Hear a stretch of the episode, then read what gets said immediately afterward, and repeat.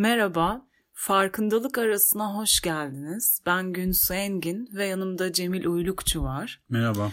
Ben yoga eğitmeniyim ve Cemil de savaş sanatları eğitmeni. Bu farkındalık arası yayınlarını kendi hoşumuza giden konularla beraber ilgi alanlarımız ve profesyonel alanlarımız hakkında konuşarak ve sizi de dinleyicilerimizi bilgilendirmek amacıyla, farkındalık yaratmak amacıyla oluşturduk. Bu ikinci bölümde duygular ve korku üzerine konuşacağız. Ee, hem benim e, araştırmalarım ve kendi ilgi alanımla ilgili yani yoga ve meditasyon sinir sistemi üzerine ilgili şeyler bahsedeceğim. Cemil de savaş sanatlarında duygular ve korkunun yeri üzerine konuşacak. Yine tanımlayarak bir şekilde başlayalım.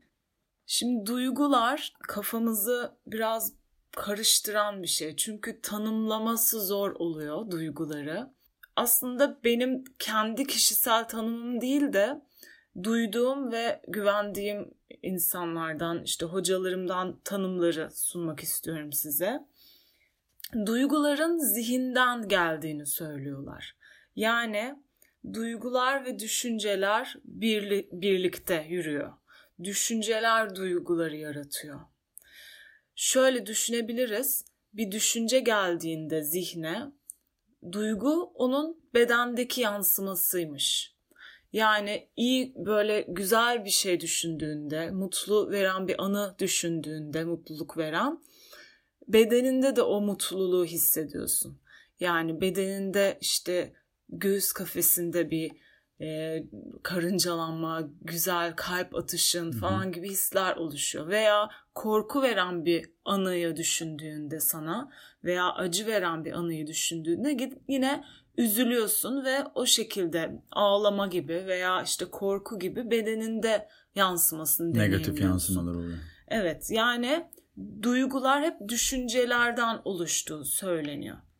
Ve düşüncelerin duyguyu bir kısır döngüye sokabileceğini de söylüyorlar mesela. Hı hı. E, Eckhart bu konuda şey diyor. Yani insanların duygularını bastırması iyi bir şey değil tabii ve e, dışa vurmaları gerekiyor ve hı. ifade etmeleri duygularını insanlara yardımcı oluyor. Hı hı. Ama bu tek başına bu duygudan yani negatif karşılığı olan fiziksel ve de zihinsel yansımalarından tek başına kurtulmaya e, fırsat vermiyor. Hı hı. Çünkü duygulara gözlemci kalamayınca bu negatif duyguları tetiklediğini ve bir kısır döngüye. Hmm. Yani zihnin sürekli bunu tekrar tekrar yapmaya ta ki biz onu gözlemleyene kadar. Yani bunu kabul edip hmm. mesela öfkeden örnek veriyor. Bu öfkenin siz olmadığınızı ama sizde olan bir element olduğunu anladığınızda ve bunun farkına varıp dışarıdan gördüğünüz zaman ancak bu kısır döngüyü durdurabileceğinizi, bitirebileceğinizi söylüyor. Hı hı. Yoksa bunu yapmadıkça zihin tekrarla tekrarlamaya bir loop'a girmeye devam edecek diyor.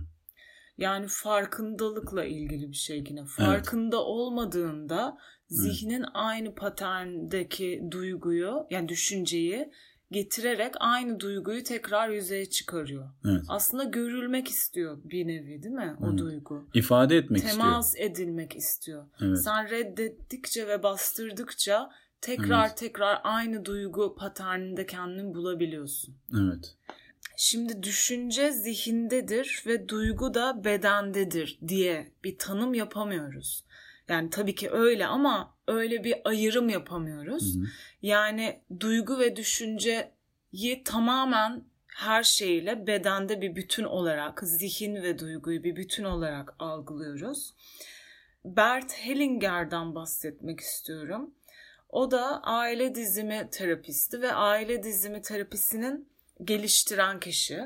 Bert Hellinger e, duyguları tanımlıyor bir çeşit.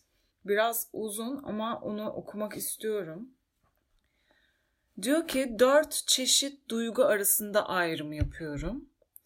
Öz duygular bir, yani primary duygular.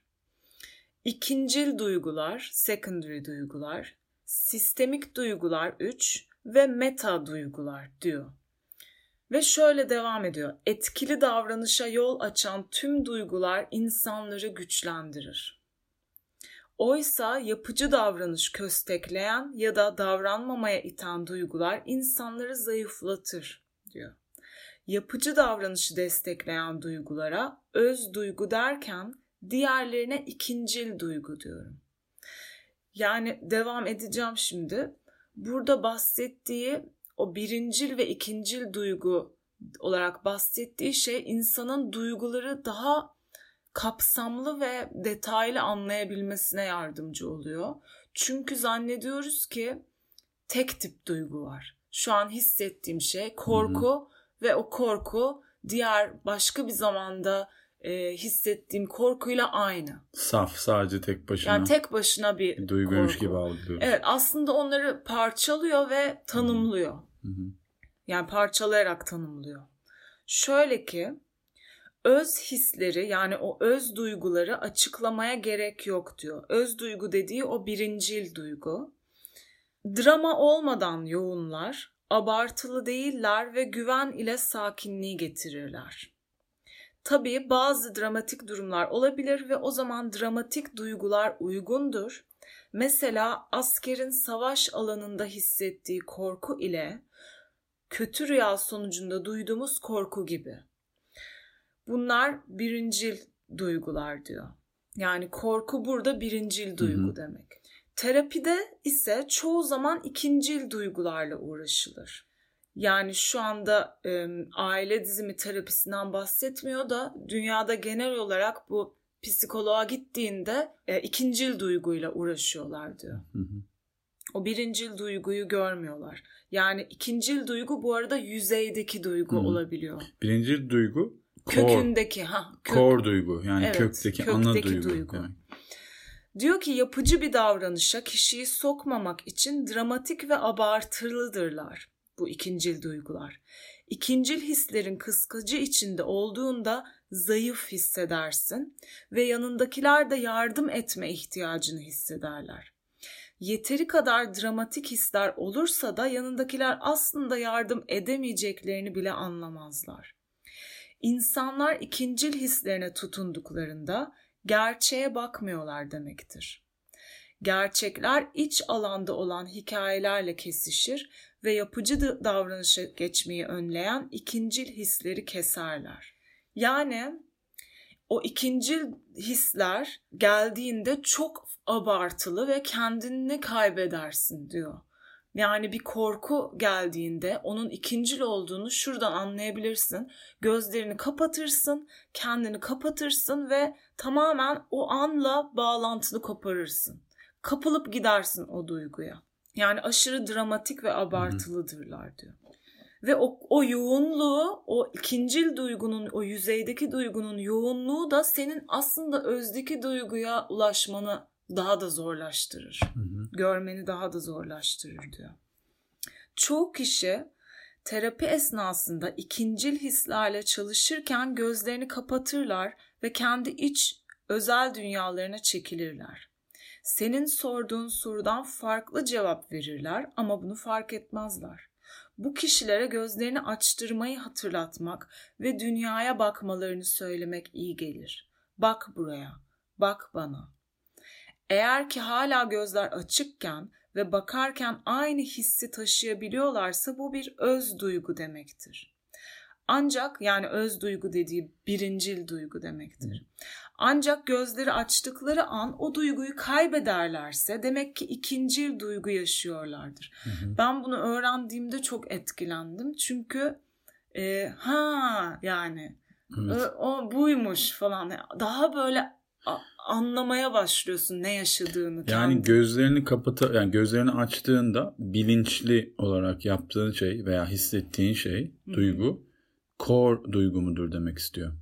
Şöyle diyor. Eğer sen gözlerini açtığında e, o duygu geçiyorsa Hı-hı. böyle etrafa baktığında ve oryante Hı-hı. olduğunda o duyguyu bir anda git gidiyorsa o, o demek ki ikincil bir evet. duyguymuş. Hı-hı. Yani zihnin ürettiği evet, senaryo. Hikayeye kapıldığın evet. bir duygu. Ama eğer sen gözlerini açsan dahi o duygu devam ediyorsa o zaman o öz bir duygu, o Hı-hı. gerçek bir duygu ve onun Hı-hı. yaşanması gerekiyor. Hı-hı. Onu durdurmak gerekiyor. Şöyle devam ediyor. Hayatta ya da terapide öz duygu ortaya çıktığında herkes şefkat hisseder. Buradan anlayabiliyorsun onun Hı hı. öz duygu olduğunu. Aynı zamanda tepki vermeye özgür hisseder. Öz duygular yaşayan kişi güçlüdür ve etkili davranabilir. Belirli bir hedefleri oldukları için öz duygular uzun sürmezler. İşlerini yapıp giderler. Yan yola sapmazlar, doğru ifade ve davranışla çözümlenirler. Yani kendine o duygu ifade edebildiğinde geçip gider. Görevini tamamlar ve gider. Bu az önce Eckhart'ın örneğindeki gibi aslında. Evet. Ama diğer o ikincil duygu sen ifade ediyorsun kendini diyelim. O duyguyu ifade ediyorsun. Üzgünsün ve üzüntünü ifade ediyorsun. Üzüntünü ağlayarak ifade Hı hı. ediyorsun, konuşarak ama geçmiyor diyelim. Çünkü bilincinde değilsin, bunun Evet. farkında değilsin. Ve o kısır döngüde kalıyorsun. Evet Aslında yani ge- geçmiyorsa şeyler. aynen. Geçmiyorsa demek ki Evet. özünde başka bir şey var. Ona bakman gere yani bakamadığın, göremediğin başka bir duygu olabilir diyor. Evet. İkincil duygular ise daha uzun sürüp ifade edildikçe geçmekten ziyade daha kötüleşirler. Bu söylediğim. O yüzden de ikincil duyguları destekleyen terapiler bu kadar uzun sürer. Hı hı. Yani psikoloğa o yüzden Evet. 4 sene, 5 sene gidiyor insanlar Evet, diyor. evet. Bunun farkına vardığında yani o core duyguya ulaşıp kaynağını bulmadan yani o Hep korku yüzeyde olabilir. semptomu gidermeye, o Evet. semptom duygu, ikincil duyguyu gidermeye çalıştığında kaynağını bulup bunun doğasını anlayamadığın zaman duygunun hı hı, sen diyor senelerce 20 sene yastık döv. e, 10 sene Ha. duvarlara bağır. Yine bu bir işe yaramayacak diyor. evet. Yani çünkü çözümlenemeyecek bir şey aynen bahsettiğin gibi yüzeyde kaldığı için. Evet, köküne inmiyorsun. Evet. İşte o ikinci duygular ifade edildikçe geçmiyor da daha da kötüleşir diyor. O yüzden de ikinci duyguları destekleyen terapiler bu kadar uzun sürer. Çok kişi acil bir duyguya teslim olma ile kontrolü kaybedeceklerini düşünürler. Acil değil, açık bir duyguya sanırım. İnsanlar duygulara teslim olursa kontrollerini kaybedeceklerini düşünürler. Ancak bu gerçek değildir. Öz bir duyguya teslim olduğunda, yani o birincil duyguya teslim olduğunda, örneğin ayrılığın acısı ya da dayanılmaz bir özlem veya bir ölüm, bu duyguya tamamıyla güvendiğinde doğal olarak kontrol hissin içinde vardır ve ihtiyacın içerisinde de kontrol vardır. Yani kendini kaybetmezsin. Tamamen teslim ettiğin zaman. Kendini teslim Evet. ettiğinde. Ne kadar zor bir şey Çok aslında değil mi? çelişkili değil mi? Evet. evet. Kendini teslim ettiğinde kontrol o duygunun içinde zaten vardır. Zaten çözümlenecektir. Ama kendimizi teslim edemiyoruz çünkü kontrolü kaybedeceğimizi zannediyoruz. Öz hisler sadece iyi oldukları sürece giderler. Utanç duyacağın bir şey yapmazsın. Eğer öz bir duygu içerisindeysen çünkü duygunun kendisi çok net utanç sınırlarını geçmez. Kişinin öz duygu ifade ettiğinde alay edildiği ya da azarlandığı az görülmüştür. Tam aksine ötekiler de duygulanır ve deneyime girerler. Bunu mesela aile diziminde ben çok gördüm. Yani aile dizimi seansında o kişi bir öz duygusunu ifade ettiğinde o diğer bütün izleyenler de ona dahil oluyor. Hı hı. Yani orada onu görüyor Bir ve bir şefkat oluşuyor. Hı hı. Ama bazen de fark ediyorsun ki o kişi tamamen ikincil duyguda. Yani daha yüzeysel olan o e, öz duyguyu kapatan daha yapmacık bir duyguda. Hı hı. Onu da fark ettiğinde o hiç kişide o şefkati uyandırmıyor. Buna da şey diyorlar mesela ikincil duyguyla insanların kendini tanımladığını söylüyorlar. Yani onunla bir özdeşleşme oluyor. Hı hı. Öz duyguyu bilmediği için o ikinci duygu da kısır döngüde ka- kalıyor dedikleri yerde Hı hı. kendilerini tanımlıyorlar ve çoğumuzda var. Hı hı. Yani kendimizi hep bir duyguyla ifade. Ben işte Evet. sinirliyim, ben öfkeliyim, Evet. ben hep mutlu bir insanım. Aslında e, bilmiyorum doğru bir örnek mi Aha. oldu ama o ikincil duygularda takıldığı zaman insanların kendini duyguyla bütünleştiğini Evet. ve kendini o duygu zannettiğini söylüyorlar. Evet çünkü bence şundan dolayı bu arada bu çok normal. Hepimiz bunu yapıyoruz. canım. Çünkü yüzeyde görünen duygu o. Hı hı.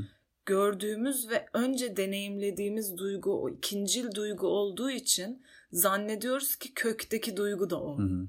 Ya kökü de biz oyuz. Biz hep onu yaşarız. Hı. Ama o özündeki o birincil duyguyu göremediğimiz için o dediğin Eckhart'ın dediği gibi sürekli loop'ta aynı Hı-hı. ikinci duyguyu yaşadığımız için Hı-hı. o yüzden kendimizi artık onunla tanımlamaya başlıyoruz. Çünkü çok sık yaşıyoruz onu. Evet. Ya da bilmiyorum Bert Hellinger'in devamında toplumsal öğrenilmiş duygularla ilgili bir şey var mı kategorizasyona? Ama Hı-hı. şu da var ki bir olaya karşı hissedilen yani verilen reaksiyonun ya da duygunun hep sanki belli bir şekilde olması gerektiği de öğretilmiş bir şey. Aha. Hani toplum tarafından, aile evet. tarafından. Yani bir olaya karşı hep o duyguyu vermemiz lazım. Bir, bir şey gördüğümüz zaman hep ona üzülmemiz lazım. Bir şey gördüğümüz zaman bu sevinilecek evet. bir şey, bu üzülecek bir şey falan Olabilir. gibi. O da şartlanmayla yani, ilgili zihinle. Evet olabilir. yani tabii tam açıklayabildiğimiz şeyler değil. Çok karmaşık şeyler. Ama sanki kişinin kendini loop'a sokması bir de ayrıca toplumun, ailenin, e, kültürün de seni loop'a soktuğu, dön evet. kısır döngüye soktuğu durumlar var. Evet. O işte öğrendiğimiz ve o şartlandığımız şeylerle yaşıyoruz zaten. Evet. Bir kişi öz duygu yaşadığında herkes deneyime girer diyor onu gören. Herkes duygulanır. Bu sadece öz duygular için geçerlidir. İkincil hislerde aynı utanç sınırı yoktur ve kendini rezil edebilirsin. Onlara güven yoktur. İkincil duygularda bir gizem vardır. Dramatiktirler, he- heyecanlılar ve hayatta olma ilüzyonunu uyandırırlar. Yani o duyguyu yaşadığında kendini hayatta hissedersin. Yaşamdasın. Kendin yani evet. o yüzden belki de ona bağımlı hale geliyoruz. Yaz bir örnek olarak hem öz duygu hem de ikincil duygu olarak ortaya çıkabilir.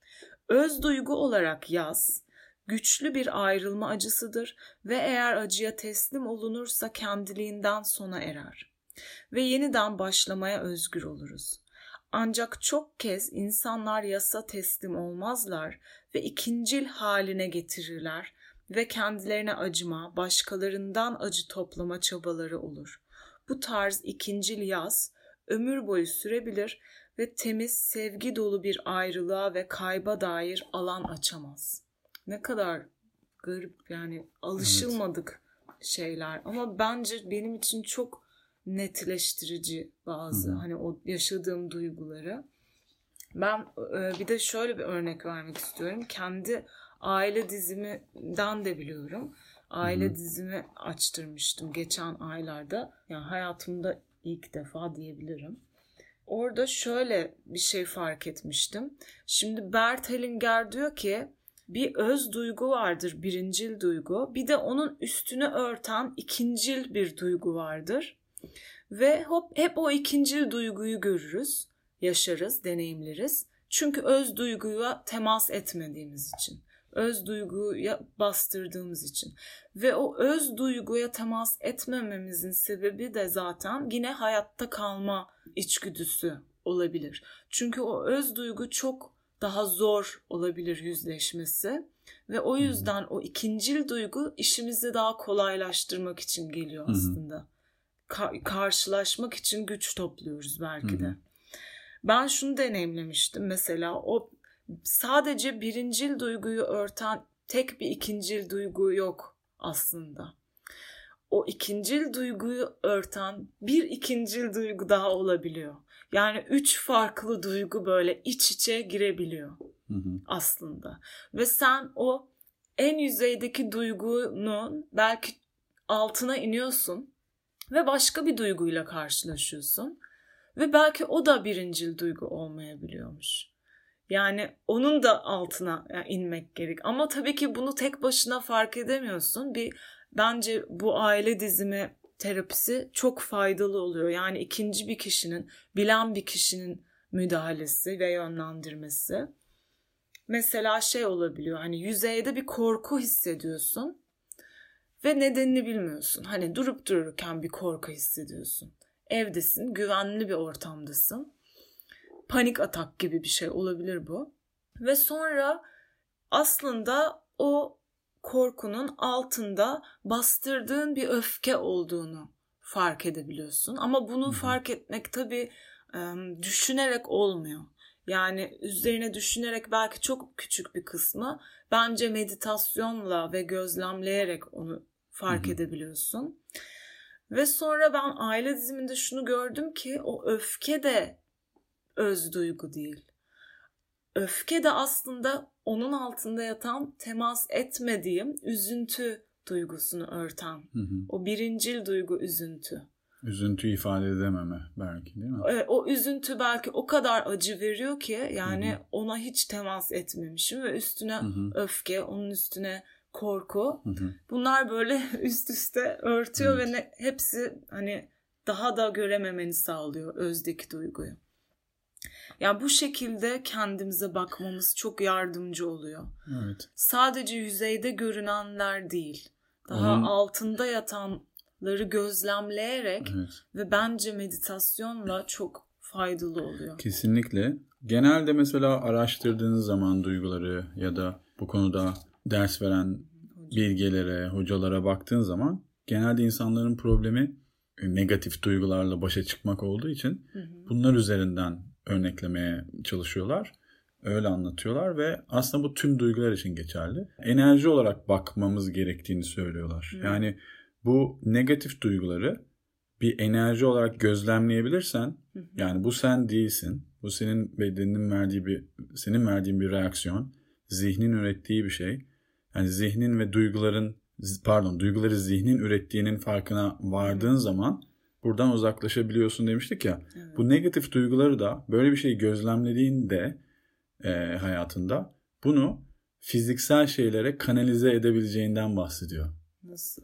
Bunu Eckhart da bahsediyor, Thich Nhat da bahsediyor. Hı. Yani diyor ki bir öfke enerjisi varsa, negatif bir enerji varsa bunu mesela diyor gündelik işlere verin. Gidin ev işi yapın. Gidin işte bir Yumruk. fiziksel mesela çok ekstrem terapiler var e, bir şey alıyorlar son model bir araba alıyorlar. Balyozlarla arabayı parçalıyorlar veya işte of, çok rahatlatıcı bir şey. Mesela düşüncesi bile değil mi? Ne kadar şey geliyor rahatlatıyor. Veya işte kum torbasına yumruk at veya Ve, bunu yap. evet bana ona aile dizimi evet. terapisti e, Göksel Karabayır'a gittim bu arada. O çok önerdiğim bir terapist Göksel Karabayır. E, Taksim'de veriyor terapilerine bana mesela kum torbasına vur demişti. Aynısını söylüyorlar ve bunu kanalize ede, edilebileceğini söylüyorlar. Evet. Bunu yapmaya başladıkça belki o duyguları hissetmemeye başlayacaksın. Çünkü o bir enerji ve o evet. senden ıı, çıkması gereken bir bir enerji gibi bakıyorlar. Evet. Bir, yani bir aslında belki de kesintiye uğramış bir travma enerjisi. Yani daha önceden evet. onu deneyimletmediğin için sinir evet. sistemine evet. o doluyor doluyor birikiyor ve evet. daha sonra çok yüksek seviyede ortaya çıkıyor. Evet. Ve o öfke duygusu dediğin gibi evet. bastırdıkça artan duyguyu daha işte böyle fiziksel şeylerle evet. atmak sinir sistemini evet. daha regüle etmeye başlıyor. Ve şeyde de mesela bizim camiada savaş sanatlarında yani gerçekten iyi savaş sanatçıları veya anlamış insanlar hep böyle en sakin insanlar da bunu buna çok şaşırırlar. Hmm. Ee, evet. İşte çünkü hani fiziksel kum torbasına vuruyor falan ama düşün 20 sene bunu yapmışsın. Evet. ne öfke kalır ne öyle bir negatif enerji kalır. Tabii tek başına bir çözüm demek Bayağı istemiyorum ama şey. kesinlikle ve aslında tam tersi bir etki yapıyor. Yani seni evet. böyle öfkeye, şiddete meyilleyen bir şey gibi gözüküyor. Beslemiyor. Beslemiyor tam tersi. Ondan Dengeliyor. kurtulmanı sağlayıp dengeleyen bir şey. Evet.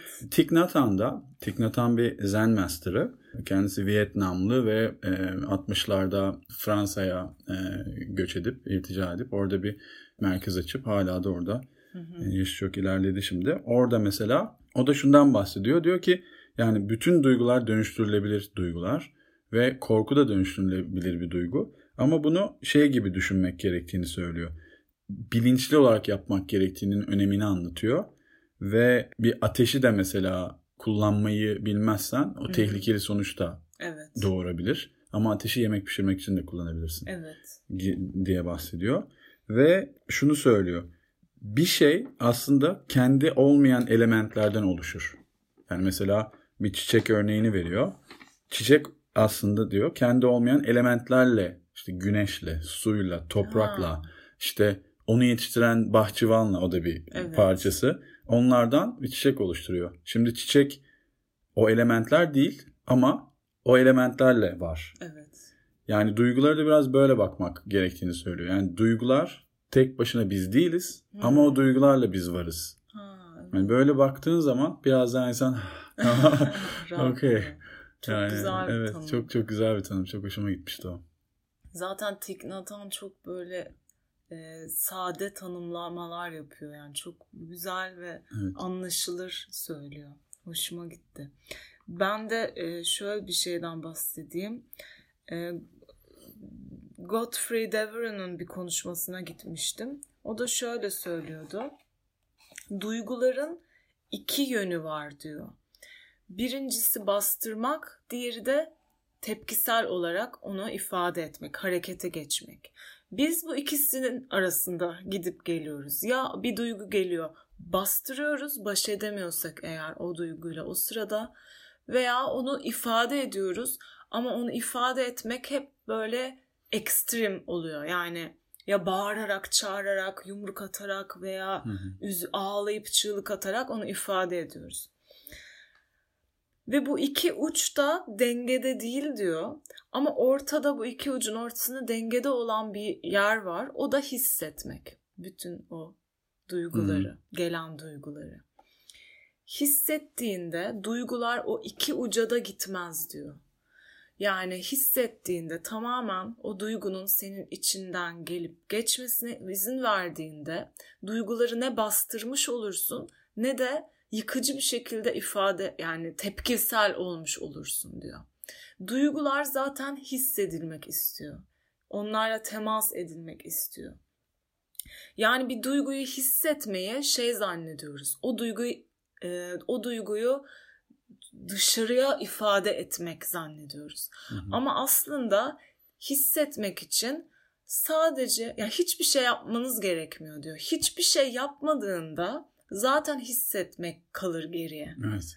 Yani ha hiçbir şey yapmayıp o meditasyonda yaptığımız şey de o oturduğunda ve o duygu gelse de tabii ki de bu çok baş edemediğin acı veren bir duygudan bahsetmiyorum. Eğer öyleyse otur yine tahammül et değil. Ama tahammül edemi edebileceğin bir seviyede bir duygu geldiğinde hiçbir şey yapmadan sadece onu otur ve hisset. Bedenindeki o duygunun yansımasını hisset. Şu anda yani yaptığımız da o bence. Hani uyguladığımız mindfulness meditasyonunda ve bir önceki bölümde de bahsettik mindfulness'ın tanımından. Yargısız, açık ve nazikçe gözlemlemek. O zaten hissetmek oluyor. Hı-hı. Ve o zaman o duygular ikincil duygular tarafından örtülmüyor. Evet. O zaman o duygular seni travmatize etmiyor. Sinir seni sisteminde depolanmıyor. O duygulardan özgürleşebiliyorsun. Evet. Ve geldiğinde duygular hep bastırmayı biliyoruz. Hiç o duyguyla temas etmek istemiyoruz. Tabii ki o temas etmek istememek de bir savunma mekanizması ve o sırada ona hazır olmayabiliriz. Yani o sırada o kadar güçlü hissetmeyebiliriz. Çok normal. Ama hazır hissettiğinde de bir durmak ve sadece o duyguyu hissetmek şifalandırıyormuş. Korku bu Pardon. duygular arasında bahsedilen ve geçen bütün evet. öğretilerde en çok yer bulan core bir duygu. Evet. Ve e, karşılaştığımız gündelik hayatta çoğu problemin de kökeninde korku olduğu söyleniyor. Yani korkudan kurtulmak mümkün değil. Yani kor- korkudan şöyle kurtulursunuz. Beş adımda korkudan kurtulma evet. falan gibi korkusuz olmak diye bir şey yok zaten. Yok. Yani birinin korkusuz olduğunu düşünsen yani korkuyu evet. kabul ettiğin zaman aslında e, korkunun seni kontrol etmemesine evet. yardımcı oluyorsun. Çok önemli bir şey o. Çok yani önemli. onu gözlemleyip korkunun sende olduğunu ve hayatta kalman için bir savunma mekanizması olduğunu belki evet. bazı durumlarda evet.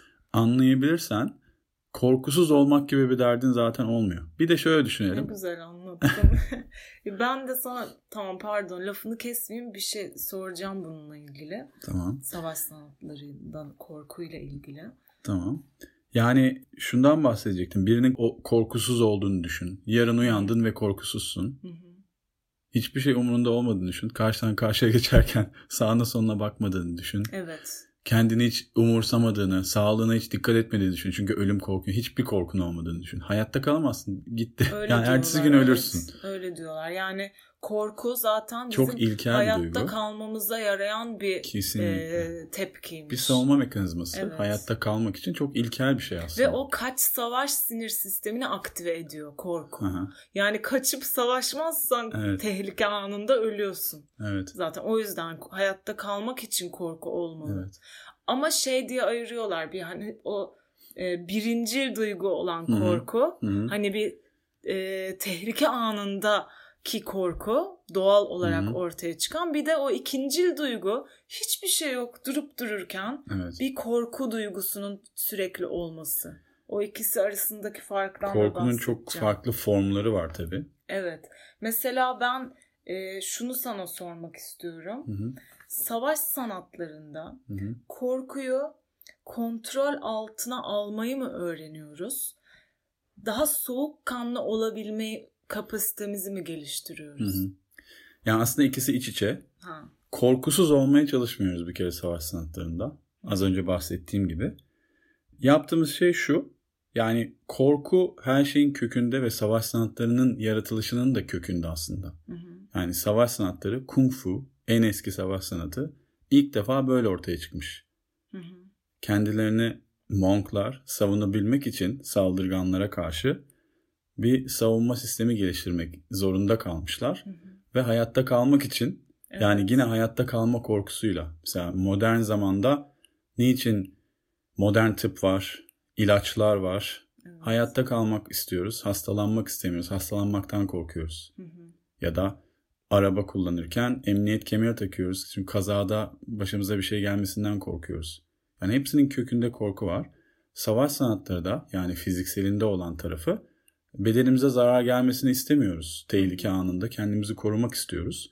Yine bir koruma e, içgüdüsüyle nefsi müdafaa amaçlı korkuyu kullanıyoruz. Yani az önce bahsettiğim o korku enerjisini kullanıyoruz. Hı hı. Ve onu yapabilmek için tabii bir sürü şey var. Yani bedenin de ürettiği belli kimyasallar da aslında. Yani insanın adrenalin salgılamasını sağlayan duygu zaten korku. Yani yaratılışımızda olan bir şey. Onu nasıl örtbas edebilirsin? Yani adrenalin bir kimyasal. Evet. Böbrek üstü bezlerinden salgılanan ve kana inanılmaz çabuk karışan bir kimyasal. Ve korku halinde, tehlike halinde, kaza anında, bir, e, bir saldırı anında ya da herhangi bir durumda Doğa Evet. sporları yaparken de o adrenalini salgılıyorsun ve o adrenalinin fiziksel bedene bir sürü yansıması var. Göz bebeklerin büyüyor. Daha iyi görmeyi sağlıyor karanlıkta ve e, gözen vücudun derinin gözenekleri kapanıyor. Herhangi bir kesik ya da bir yara aldığın zaman onu hissetmemeni sağlıyor. Vay Yani be. Bedenin der- zekasına bakar Kesinlikle. mısın? Daha iyi Kaslara işitmeye. şey kan pompalanıyor. İnanılmaz. Yani- Kaslar aktive oluyor. Ki- Kaçabil Evet yani şöyle söyleyeyim. Adrenalin çok çabuk karışıyor. Çok kısa bir anda yani bir titremeye başlarsın falan ya. Evet. O adrenalin bir şeyi etkisi. Hı hı. Ve sanki böyle 10 tane espresso shot aynı anda içmiş Ha. gibi bir enerji geliyor. Yani e, bütün günün enerjisini sen çok kısa bir sürede harcamış oluyorsun. Daha iyi işitiyorsun. Bütün duyuların ve algıların çok kuvvetli çalışmaya başlıyor. Hayatta Ha. kalabilmen için sadece bu. Ve bu adrenalin anından sonra mesela roller coaster hani kontrollü bir adrenalin salgıladığın Evet. durumda bungee jumping yaptın, paraşüt falan herhangi bir şey. Ondan sonra bütün gün çok zinde olmana rağmen o kısacık 5 dakikalık 10 dakikalık süreç sonunda hemen uyumak istersin. Evet. Yani yorulursun. deneyimledim. Çünkü adrenalin o enerjiyi çok kısa bir sürede kullandığı için hemen beden o, e, dinlenme moduna geçmek Ama bir ister. rahatlama yani şeklinde. Evet. Baya böyle uykun gelir ve rahatlarsın aslında. Yani bir savaş sanatlarında da bu bedenin e, e, kimyasal verdiği reaksiyon ve e, bu korkuyu gözlemleyerek kontrol altında tuta- tutabilmeyi pozitif olarak kullanıyoruz. Hı. Eğer bu panik olursa yani panik aslında o korkunun negatif olarak yansıması. Panik olduğun zaman don oluyor. Hı. Yani freeze var ya Evet. savaşamıyorsun. Kaç savaş don. Evet. Donuyorsun ve savaşamadığın için orada kurban modundasın. Herhangi bir saldırıya tamamen açıksın. Adrenalin ne kadar da gözeneklerini kapatsa, duyular açık olsa bir şey yapamıyorsun. Evet. O don. Onu Ve donduğunda travmatize oluyorsun. Evet. Evet. Evet. Yani- Peki o panik olmayı nasıl hani Hı-hı. kontrol edebiliyor musun savaş Şöyle ki, sayesinde? Bunu da tabii fiziksel olarak çalışmaktan geçiyor yine. Hareketin yani bir savunma hareketinden bahsediyorum. Kas hafızasına yerleşmedikçe Hı hı. tehlike halinde harekete geçemiyorsun. Ee, kas hafızasına bir tekniğin, bir tane tekniğin yerleşebilmesi için, onun reaksiyon olabilmesi için 5-6 bin tekrara ihtiyaç olduğu söyleniliyor. Hmm. Yani düşün yapacağın bir sürü farklı senaryoya karşı çalışmak için aslında epey Evet. uzun süre çalışman lazım. Onun için bu 5 adımda korkudan kurtulun gibi 5 adımda 10 derste kendinizi savunmayı öğrenin gibi şeyler maalesef işe yaramıyor. Çok kısa süreli sana onu ezberletiyor ama kas hafızana yerleşmediği için Evet. Korku halinde o korkuyla nasıl başa çıkabileceğini bilmiyorsun. Nasıl çok kısa bir süre meditasyon yaparak o ana kor duyguya ulaşamıyorsan çok kısa süre fiziksel olarak kendini savunman gereken bir durumda çok kısa sürede çalışarak da oraya ulaşamıyorsun. Yani belli bir süre sonra bu kas hafızasına yerleştik, yerleştiğinde korku halinde de beden zaten sen onu düşünmene gerek kalmadan harekete geçip reaksiyon verdiği için kas hafızası e, bu durumla başa çıkabiliyorsun ve soğukkanlı olabiliyorsun. Yani aynı o korku halinde nasıl bu korkunun senin zihninin bir ürettiği bir duygu olduğunu bildiğin gibi o korku halinde de o saldırıyı e, panik olmadan başa çıkıp soğukkanlı kalmana yardımcı oluyor. Bizim savaş sanatlarının e, vermeye çalıştığı şey, savaş sanatlarında vermeye çalıştığımız şey bu. Hı hı. Yani bu korkuyla bu şekilde başa çıkmak. Yoksa korkusuz olmak ya da onu unutmak falan değil. Bunu Kullanmak. bu enerjiyi kullanmak. dönüştürmek. Aslında hep bahsedilen ve öğretilerde de anlatılan şey, Zen'de de anlatılan, öğretilerde verilen şey bu. Savaş sanatlarında içinde olan. Evet çok ilginç bir de şeyi hatırlıyor musun? O bende bayağı bir ışık yakmıştı. Hı hı. Geçen yaz e, şeye gitmiştik. Yin Side Festivali'nde Evet. David Cornwell Hı hı. e, sinir sisteminin tepkilerinden bahsederken şöyle bir şeyden bahsetmişti. Hı hı. Tehlike anında donma hali yani tehlike anında tepkisizlik olarak gösterebiliyor kendini. Hı. Ama şöyle algılamayın o donma hali hareketsiz kalıp kasılıp donmak olmayabilir.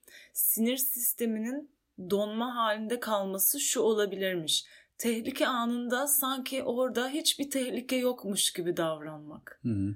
O beni böyle çok etkilemişti. Çünkü diyor ki mesela deprem oluyor.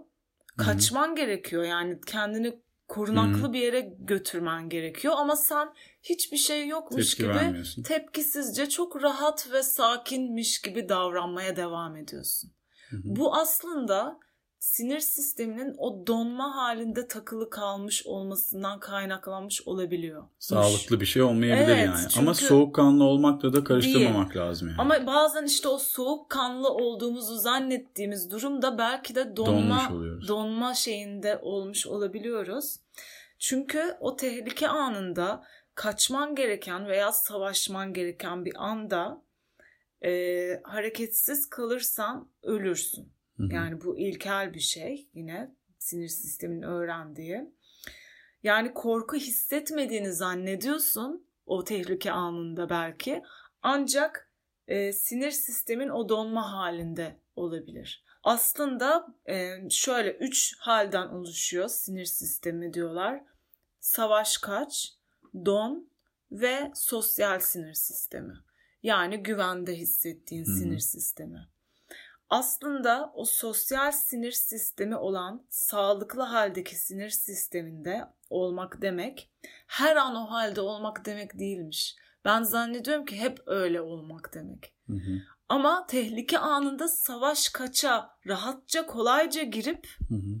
sonra tehlike geçtikten sonra yine sosyal sinir sistemine rahatça geçebilmekmiş. Aslında Kesinlikle. so- sosyal sinir sisteminde olmak. Sen tehlike anında hala sosyal sinir sistemindeysen orada da aslında o sosyal sinir sistemi değil de donma olabiliyormuş. O çok ilgimi çekmişti. Ya da tehlike anından sonra mesela savaş sanatlarında kendini savundun, savaş modundasın. tehlike geçti eve gittin hala savaş Hala modundasın. öfkeli ve böyle Evet. Sinirli O da sağlıklı bir şey asla şeysin. değil. Veya işte arkadaşlarına karşı savaş modundasın. En ufak bir şeyde savaş moduna geçiyorsun. Evet. Onun bir regüle olması gerekebilir. Evet mesela savaş sanatlarında da bunu şöyle deneyimlemiyor musun? Yani gerekeni yap ve sonra geri Kesinlikle çekil öyle. ve sosyal sinir sistemine geri gel. Kesinlikle öyle ve hiçbir şeyi kişisel, Kişisel almamakla almamak. ilgili bir şey. Yani kendini savunmak ya da tehlike anında kendini kurtarmak her ne olursa kişisel almamakla ilgili.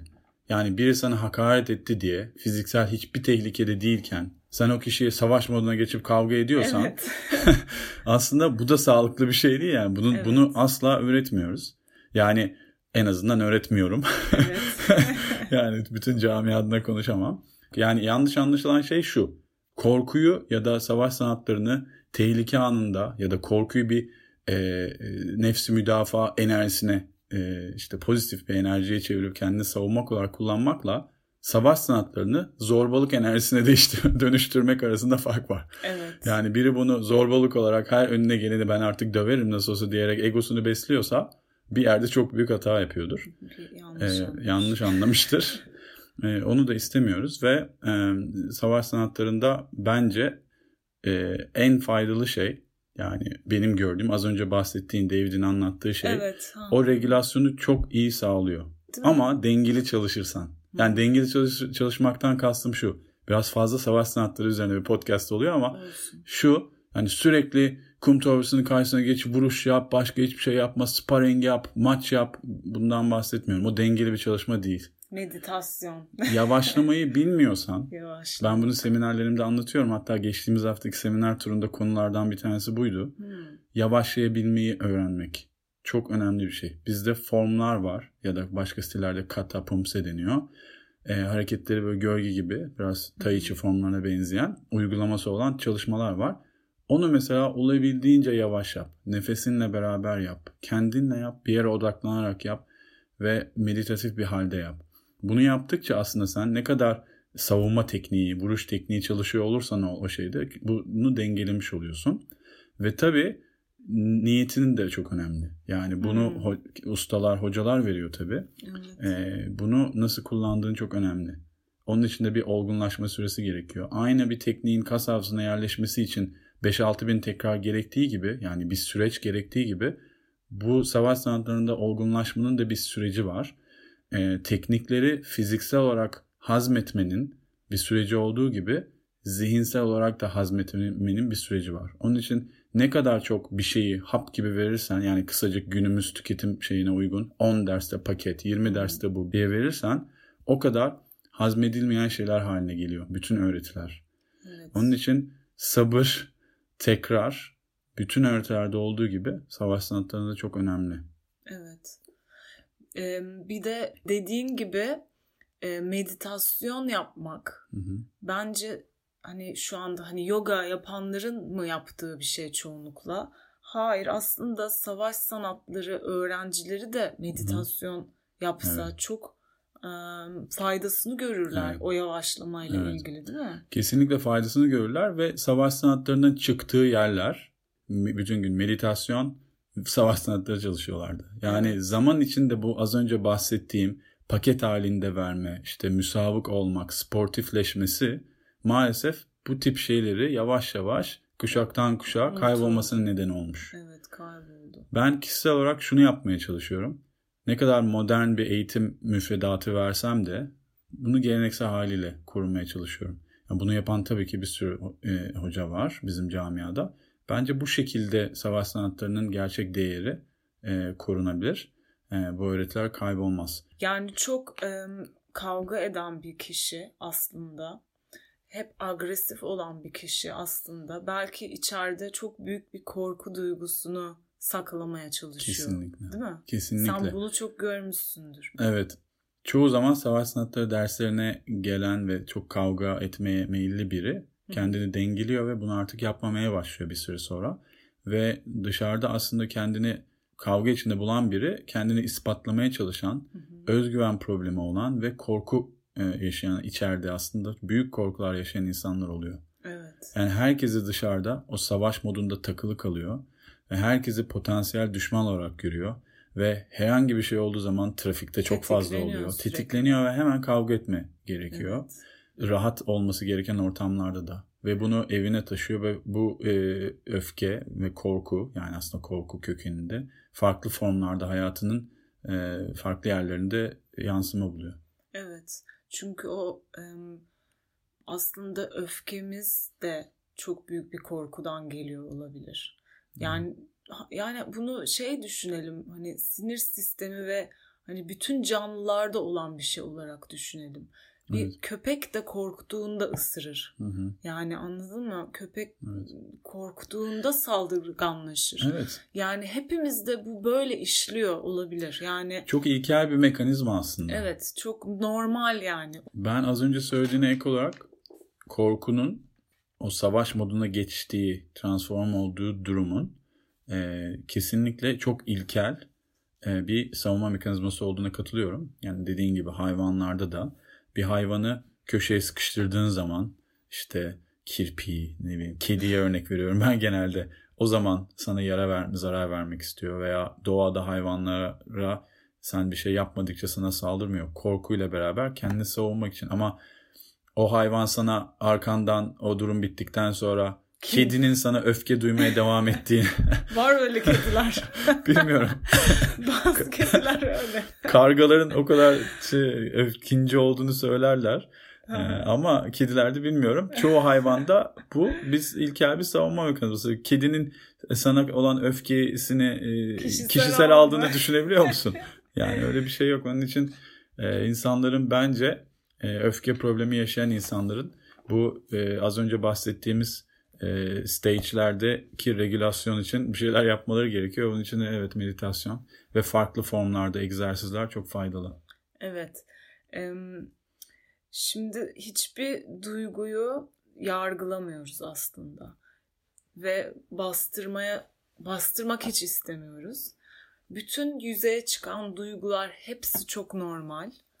Bizim konumuz bu podcast'te korkuydu çünkü bütün diğer duyguların da kökeninde korku olduğunu söylüyor çoğu bilge ve duygular da düşüncelerden aslında oluşuyormuş. Yani en başında bundan bahsetmiştim. Bir düşünce yaratıyor e, duyguyu. O duygu hiç yoktan ortaya çıkıyorsa da o işte o ikincil duygu diyebiliyorlar ona. Mesela Krishnamurti e, çok güzel bir tanımlaması var korkuyla ilgili ve Krishnamurti şeydir herkese ve her şeye karşı anarşist bir adam biraz ve çok bilge birisi ve çok farklı açılardan bakıyor aslında. Onunla ilgili bir şeyler okumak istiyorum. Şöyle söylüyor. Bu arada okuduğum şey Krishnamurti'nin Kartal'ın Uçuşu isimli kitabından altını çizdiğim bir şeyler var. Zihinlerimiz şartlandırılmıştır. Zihinlerimiz korkuyu kabul etmeye ve becerebilirsek bu korkudan kaçmaya alıştırılmıştır. Burada kabul etmek demek hep korku halinde olmak. Hı-hı. Öyle kabul etmekten bahsediyor. Hani öyle reddetmenin karşıtı. Takılı kalmak. Ha. Yani hep korku halinde olmanın normal olduğunu kabul etmekten bahsediyor. Birazdan daha detaylı açıklayacak. Çünkü şartlanmayı bize kabul ettiren korkudur. Korktuğumuz için şartlanırız diyor. Toplumsal olarak düşünün bunu, psikolojik olarak düşünün. Öyle bahsediyor çünkü. Şüphesiz korkunun olduğu yerde de sevgi yoktur. Ve çoğu bilge de sevginin karşıt duygusunun korku olduğunu söylüyorlar. Biliyor hmm. musun? Nefret değil zannedildiği gibi. Yani sevgi hmm. yoksa nefret vardır değil. Korku varsa sevgi yoktur. Ve sevgi varsa da korku yoktur diyorlar. Şöyle devam ediyor. Belli fiziksel korkular anlaşılabilir. Anında yanıt verilen fiziksel tehlikeler gibi anlaşılmaları oldukça kolaydır. Çok derinden incelememiz gerekmez. Fakat biz psikolojik korkular hakkında konuşuyoruz. Daha demin bahsettiği o Hani Toplumsal. tehlike anındaki korkular kolaydır diyor. Hı. Normaldir ve anlaşılabilir. Ama ben psikolojik korkular hakkında konuşuyorum. Psikolojik korkular nasıl meydana geliyor? Dün meydana gelmiş bir olayın korkusu vardır. Yarın ya da başka bir zaman olması olası bir olayın korkusu vardır. Bilinen ve bilinmeyenin korkusu vardır. Kişi kendi hesabına açıkça görebilir ki korku düşünme sırasında oluşur. Dün olmuş korkunç bir olayı aklımıza geçirirken ya da gelecek hakkında düşünürken değil mi? Düşünce korkuyu besler değil mi? Lütfen tam olarak emin olalım. Konuşmacının söylediğini hemen kabullenmeyin. Korkunun kaynağının düşünce olup olmadığından kesinlikle emin olun. Bunu da çok seviyorum. Yani hep şey diyor hani böyle böyle böyle böyledir ama benim söylediğimi hani hemen kabul etmeyin. Bir Sorgulayın. sorgulayın Hı hı. ama böyle böyle onu sürekli böyle şey koyuyor aralara konuşmacı haklı Hı hı. değil falan diye. Ve şöyle diyor acı hakkında düşünmek kişinin bir zaman yaşadığı ve tekrar olmasını istemediği, hatırlamak istemediği psikolojik acı ve bütün bunlara ilişkin düşünceler korkuya yol açar. Düşünce korku ve zevk, zevkten sorumludur. Keyifli bir anını düşündüğünde zevk alırsın. Kötü bir anını düşündüğünde sana korku veren korkarsın. Yani o an gerçekten bedeninde onu deneyimlersin. Hı hı. Aynı hisleri yaşarsın. O yüzden düşünceyle bu kadar bağlantılıdır diyor. Ve biz de zaten meditasyonda düşüncelerimizi gözlemliyoruz. Ve o düşüncelerle mesafe oluşmaya başladığında dolayısıyla korkularla e, pardon duygularla da mesafe oluşmaya başlıyor. Hepsi birbiriyle bağlantılı. Korkusuz, tehlikesiz bir şekilde kendimizi görebilmenin tek yolu türlü ayıplamadan ve gerekçeden uzak olarak bakabilmektir. Yorumlamadan, yargılamadan ve değer biçmeden bakmak, sadece bakmak. Bunu yapmak için gerçeği derin bir gözleme tabi tutması için zihnin istekli olması gerekir. Bu tamamen mindfulness tanımı. Hı hı. Ve e, şurada şimdi birazdan okuyacağım bahsettiği şey de bana şey geldi. Bir, ha yani acaba olabilir mi diye düşündüm. Çünkü biz diyoruz ya korku bizi hayatta tutar Hı hı. ve e, o yaşama içgüdüsünün bir te- Hı hı. doğal bir tepkisi. Ama Krishnamurti de şöyle bir şey söylüyor. Ateşin yaktığını bildiğinizde, önünüzdeki uçurumu gördüğünüzde ondan uzaklaşmak korku mudur? Vahşi bir hayvanı, bir yılanı gördüğünüzde aniden çekiliyorsanız bu korku mudur? Yoksa zeka mıdır? Zeka olabilir Hmm. diyor.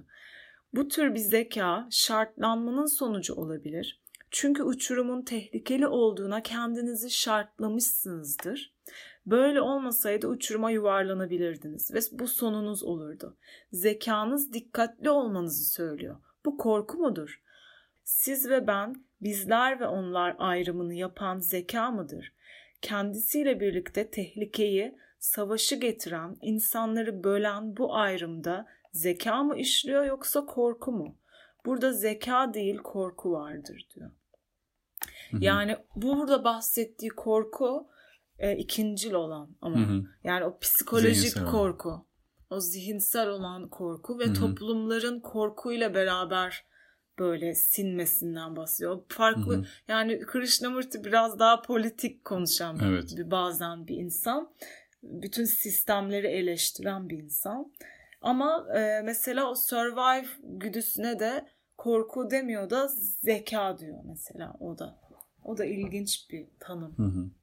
Ve şunu deneyimledim.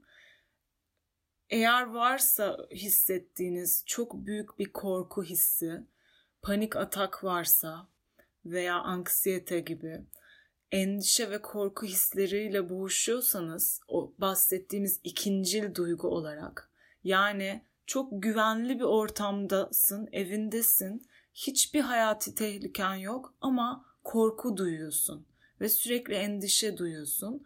O sinir sisteminin travmada kalmış olmasından kaynaklanıyormuş ve regüle olmadığın için yani nasıl söyleyeyim takılı kaldığın için o travmaya, o korkuya sürekli tekrar ediyor Hı hı. sinir sistemi aynı korkuyu, aynı endişeyi ki kendini regüle etsin.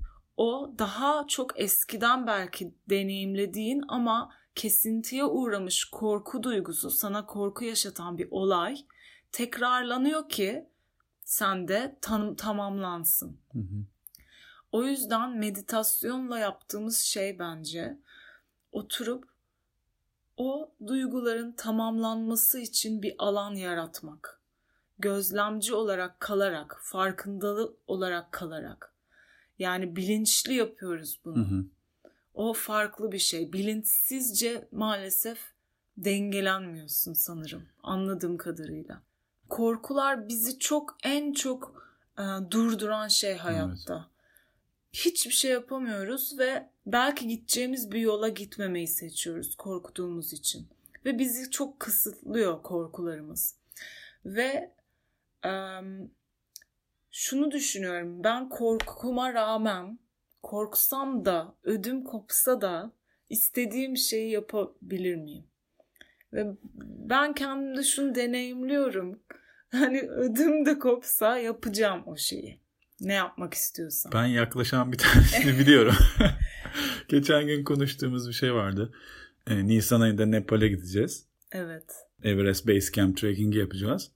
Ve orada dünyanın en tehlikeli bunu tekrar etmek istemiyorum ama Evet. Dünyanın en tehlikeli havalimanında iniyorsun. Lukla havalimanında iniş yapıyorsun. Uçuruma inip uçurumdan kalkan Ve ben Bir uçaktan korkuyorum. Yani şöyle öyle deli gibi korkmuyorum ama sallandığında korkuyorum uçaktan. Çünkü bence uçmak zaten hani insani bir şey değil.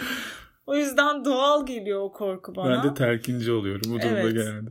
Cemil de korkmadığını söylüyor ama bence Hayır, o donmuş. korkmadığımı- Korkmadığımı söylemiyorum. Ha, Korkumun farkındayım. evet ama kontrol edebildiğimi düşünüyorum yani. Çünkü çok seyahat edip o Evet. yani türbülansları bir roller coaster şeyiyle düşünüp yani bu uçak düşmeyecek biliyorum. nereden biliyorsun? Bilmiyorum ama yani orana baktığın zaman az kaza oluyor ve bu benim bugün başıma gelmeyecek. Buna inanıyorum ve onun eğlenceli bir kısmına bakıyorum Evet. yani. Öyle atlatıyorum Okey aslında. benim ödüm kopuyor ve e, ona rağmen mesela şimdi o uçağa bineceğim. Çünkü o korku beni ele geçirmiyor gibi hissediyorum. Yani o yapmak istediğim şeye gitme me- motivasyonumun önüne geçemiyor.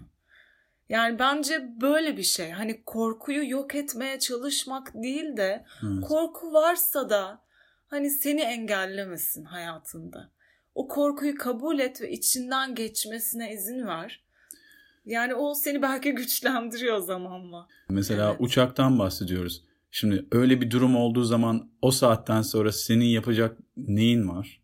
Evet. Ya bu tabii çok zihinsel, bunu durduramazsın. Bilmeyebilirsin.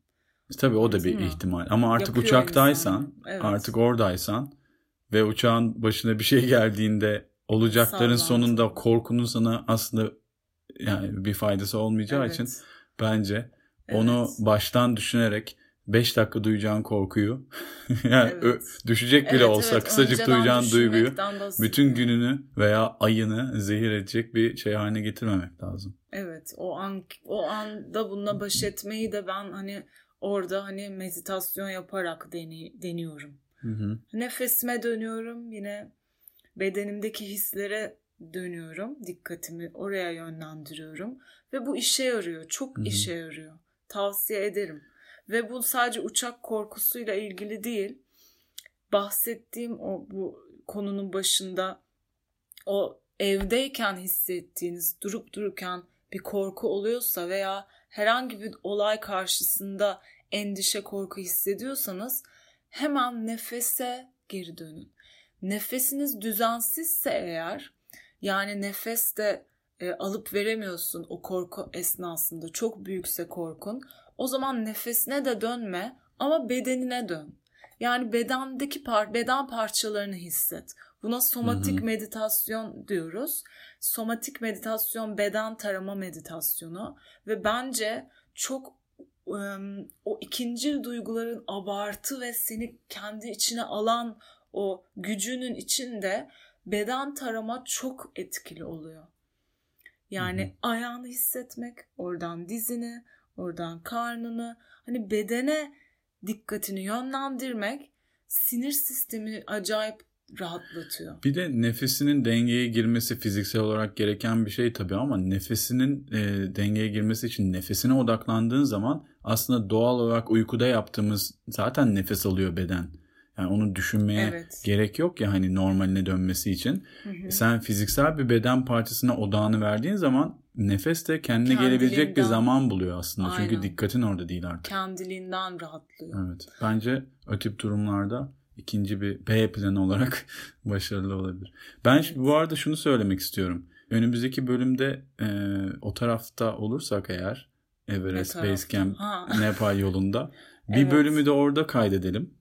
Hatta evet, açık havada doğa sesiyle. Böyle bir planımız var. Doğa sesi olur mu? Rüzgar falan olur. İşte o da doğa sesi olur ya. Evet planımız o. Nepal'de Oradan... e, kay- kayıt yapmayı düşünüyoruz. Üçüncü bölümü. Oradan bir şeyler anlatmak. Evet ve bence sen o uçuşundan sonraki tecrübeni orada tekrar anlat. Bugünkü podcastimizin süresini biraz e, uzun tuttuk sanırım. Teşekkür ederiz dinlediğiniz için bizi. Önceki bölüm için yaptığınız yorumlara ve geri dönüşlere de teşekkür ederiz. E, bizim için paylaşmak çok büyük keyif ve geri dönüş almak daha da keyif. Onun için e, tekrar bu bölüm için de fikirlerinizi, eklemek istediklerinizi, paylaşmak istediklerinizi yazarsanız seviniriz. Evet, lütfen. Ve e, bize Facebook ve Instagram üzerinden farkındalık arası ismiyle ulaşabilirsiniz. Aynı zamanda artık e, podcastlerimiz iTunes Podcast uygulaması üzerinde de yayınlanıyor. SoundCloud'dan ya da iTunes'un podcast uygulaması üzerinden dinleyebilirsiniz. Çok teşekkürler bizi dinlediğiniz için. Buraya kadar dinlediyseniz de. Son olarak ben bir şey okuyarak bitireceğim. Vedalaşalım. Değil mi? Evet. Hoşçakalın. Bir dahaki bölümde görüşmek üzere. Eğer Luke'la uçuşunu atlatırsak. evet. Frank Herbert'ın Dune romanından bir bölüm. Korkmayacağım. Korku zihin katilidir. Korku yok edici küçük ölümdür. Korkumla yüzleşeceğim. Onun içimden ve üzerimden geçmesine izin vereceğim. Ve gittiğinde iç gözümü ona çevirip geçtiği, gittiği yola bakacağım. Korkunun geçtiği yerde hiçbir şey kalmayacak. Yalnızca ben kalacağım.